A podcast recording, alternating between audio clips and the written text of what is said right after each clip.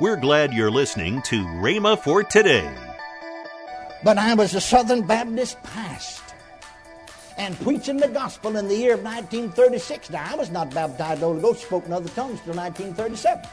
But I was preaching Sunday night in my Baptist church, reading as a community church on the subject, What is your life? Eat and vapor and appear for a little time and then vanish away. And right in the middle of my sermon while I was preaching, I saw that same glory that I saw when I left my body and went up to heaven. I saw it come rolling in like a cloud. You notice that expression all through here? Cloud, smoke. Looked like smoke sometimes. It was the glory of the Lord, it said.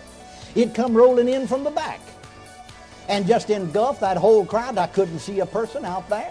I was engulfed in that cloud. I, I, I heard myself preach, but you know, heard the sound of my voice, didn't distinguish a word. Don't know one word that said in the last half of my sermon. You're listening to Rhema for Today with Kenneth and Lynette Hagin. Later in today's program, I'll tell you about this month's radio offer. Right now, let's join Kenneth E. Hagin with his teaching, The Glory of God. You see, lately the Lord instructed me to do something. Well, I say instructed me just like He does everybody else by an inward intuition, an inward witness. That's the leading of the Spirit to look into this. Things happen to us, and sometimes we don't know what it is. But now, my first experience along this line of seeing the glory of God was the uh, 16th day of August of 1934 in the north bedroom of 405 North College Street in the city of McKinney, Texas. I'd been sick and afflicted all my life, but I'd become bedfast in the month of April of 1933. I said 34, 1933, I'd become bedfast. And I'd been on that bed the rest of April, May, and June, July, and now over until about the 16th day of August. And I didn't have the light that I have now about prayer and faith and healing. I learned that on the bed of affliction eventually. But I, I knew all that day that I was dying. It was a hundred, the temperature got to be 106 degrees that day, in August of 1933. We didn't have air conditioning in those days, you remember. All folks had was a little fan that blow a little air around. We didn't even have a fan. But it's so hot, it's 106 degrees was the official temperature for that day. And yet I was so cold that they took hot water bottles, heated bricks, and wrapped them in blankets to put around my body to try to warm me up. And I was covered up with blankets and, and, and, and covered up at 106 degrees to try to keep my body warm because I was cold all over. Just as cold as ice. And a cold, damp dew of sweat upon my brow. And I used to wouldn't tell these things, but the Lord in recent time told me to tell it, and I'll tell you why He told me when I get to the end of it here. And so, at 1.30 in the afternoon, somebody was by my bedside because I was at the point of death. The doctor said somebody stay with him every, every moment because he can die any second. And my youngest brother, nine years of age, was there, and, and, my heart stopped. And I said to him, Pat, go get Mama quick. I want to tell her goodbye. I'm dying. And he run out of the room like a shot. And when he left that room, I died. I left my body. I went up. See, Stephen looked up, and I saw the glory of God.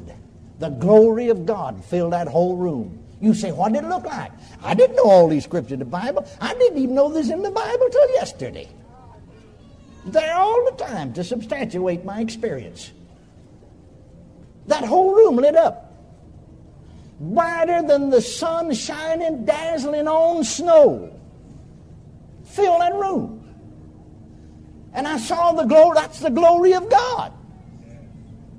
That's all. We're all going into that when we die. If you don't see it in this life, which I'm of the opinion you're going to see it, you may see it tonight. But you'll see it then. If you don't see it now, you'll see it then. If you're a Christian, you'll see it. Because over there in that city, bless God, it's the glory of God that lightens it. Hallelujah. Woo! Glory. Hallelujah. Amen.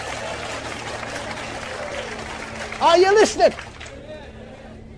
Well, you see God back there in at the time of Israel, let, let, let, that glory come down here where they could see it there in the tabernacle. It's like a cloud. Or it's a, it's a brightness. That whole room was lit up.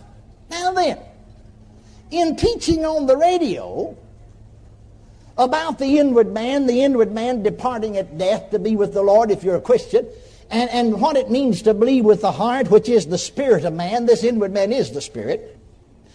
I recited on the Dallas radio station that we are on, uh, just like uh, the same messages you've heard here.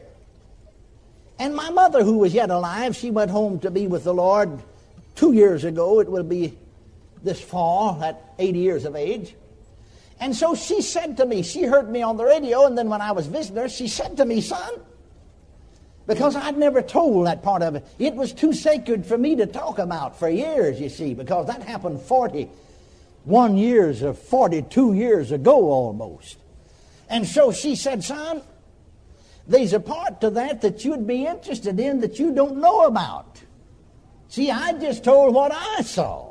That I went up into that glory and saw it and got a peek over into the glory land, didn't want to come back. But I heard a voice say, Go back, go back, go back to the earth. You can't come yet. Your work on earth's not done. And I came back down slipped inside my body like a man to slip inside his foot inside of his boot in the morning time.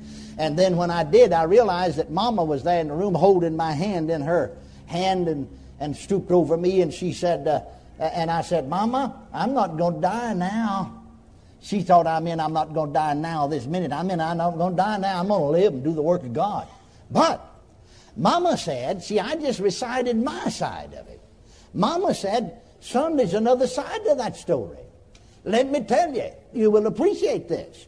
She said, You see, Pat, my youngest brother, come running back to the kitchen crying out, Mama, Mama, Granny, Granny, come, Ken's dying. And so said we rushed out of the kitchen and up the hall and into the dining room and then into this bedroom, you see. Now she said I was closer to the hall door than, than Mama, her Mama, my grandmother. We always called her Granny. And so she said, I, I, I, went up this hall, turned into this door into the dining room, then another door immediately went into my bedroom. Now these doors were open, you see. The door shutter was, was laying back against the wall, just the opening there. And so she said, I ran up there to the door that went into your room. You see, there wasn't anything there. The door swung wide open, just an opening there, just like where that tent's rolled up there. And I run up there and run up against something and just bounced off of it. That whole room was full of the glory just bounced off of it like you bounced off of a rubber ball. And said, I realized that there was a presence in that room. And I backed back in reference to that presence. I didn't know what was going on in there. She said, You said you came back down to a few minutes. It was 10 minutes before we could get in the room. 10 minutes, she said. She said, Granny, your granny, your my mother, you see, her mother, said she ran up there and she did the same thing, just bounced back, just like you'd bounced off of a. We could not see into the room. We could not see your bed. We could not see your body. The whole room was full of something. To us, it didn't look like it did to me. To me, it was bright. To them, it was just, they just couldn't see through it, like a cloud. Wasn't bright and shining like it was to me. It was just like a cloud filled the room, like a dense fog. And so she said, Your, your, your granny ran three times, just back, back a, halfway across the dining room and ran up there and just bounced back like she'd hit a rubber ball. She got all the way across the dining room to the wall on the other side and ran and just bounced back off of it. And it was 10 minutes she said, whatever it was, it's so powerful that, uh, that at the third time, that, that, that Granny, uh, Mama, she called her her mother, and I just hung on to the door facing to keep them falling. You see here, when it was manifested again and again, they fell. You see that here in the Bible, didn't you? You see that in the New Testament. You see that there on the Mount of Transfiguration when that glory came down there. And if you'll read the account over there, which I didn't read it in another one of the Gospels there, well, I read it in Matthew's Gospel. I should have read it in Luke's possibly. But it said that they, Peter and James and John, entered into that cloud. It enveloped them. That was the glory of the Lord. Now then, that was my first experience. Then I was healed because I believed God began to preach as a Southern Baptist. Not a wild eyed Pentecostal, but a Southern Baptist. I don't mean that wrong now, But I just, because some people think if folks are Pentecostal, well, they're emotional and far fetched. I wasn't Pentecostal. And Pentecostal people as a whole are not emotional and far fetched as these people that are emotional in every church. Are you listening to me? But I was a Southern Baptist pastor and preaching the gospel in the year of 1936. Now, I was not baptized Holy Ghost, spoke in other tongues till 1937. But I was preaching Sunday night in my Baptist church, reading as a community church on the subject, What is your lives? Eat and vapor that appear for a little time and then vanishes away. And right in the middle of my sermon while I was preaching, I saw that same glory that I saw when I left my body and went up to heaven. I saw it come rolling in like a cloud. You notice that expression all through here? Cloud, smoke. Look like smoke sometime. It was the glory of the Lord, it said. It come rolling in from the back and just engulfed that whole crowd. I couldn't see a person out there. I was engulfed in that crowd. I, I, I heard myself preach, but uh, you know, heard the sound of my voice, didn't distinguish a word. Don't know one word I said in the last half of my sermon. That was a manifestation of His presence. That was the glory of God. That was an invasion from another world. Praise God the glory world. And so I said to some of them after the last half of my sermon, was it all right? Yeah. Well, I said that, you know, because I didn't know what it said, didn't know one word it said. Didn't know whether it matched up with the rest of the sermon or whether I started preaching something else. See, because didn't know one word it said. I was, I was in that cloud. They said, oh, yes, yes, it just fit in perfectly. Finally, I said, was there any difference in the last half of my sermon than the first half. Well, he said, What do you mean? Well, I said, Could you detect any difference? Well, the only thing is, he said, it didn't look like you. Your face shone like an angel's. It didn't look like you. Well, the glory was on me. Praise God forevermore. Welcome to Rhema for Today with Kenneth and Lynette Hagin. You can find more great materials by Kenneth E. Hagin, Kenneth W. Hagin, and the rest of the Hagin family by visiting our online bookstore. I want to tell you about this month's radio offer. The first in this offer is the book by Kenneth E. Hagin, Plans, Purposes, and Pursuits. The next item is the three CD set by Kenneth E. Hagin, A Fresh Anointing. Also in the package is the CD from Kenneth W. Hagin's teaching, Walking with God.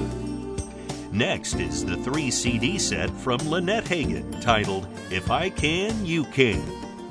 You get all this for the price of $45. But that's not all. If you order this package, we will give you a free mini book called How to Walk in Love by Kenneth E. Hagin. Call toll free 1 888 Faith 99. Again, call toll free 1 888 Faith 99. You can also order online at rhema.org. That's R H E M A dot O R G. rhema.org. Or if you prefer to write to Kenneth Hagin Ministries, our address is P.O. Box 50126, Tulsa, Oklahoma 74150.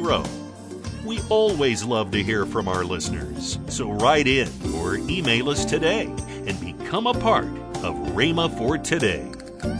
Right now, let's join Kenneth and Lynette Hagin we are enrolling for the fall That's semester right. at Bible, Bible College. College. 20, you know, just go to rbtc.org and you can get all the information right there, and you can even apply online right That's there. Right. You can fill out an application. That's right. Tomorrow on Rhema for Today, we'll continue Kenneth E. Hagin's life changing teaching. That's next time on Rhema for Today with Kenneth and Lynette Hagin.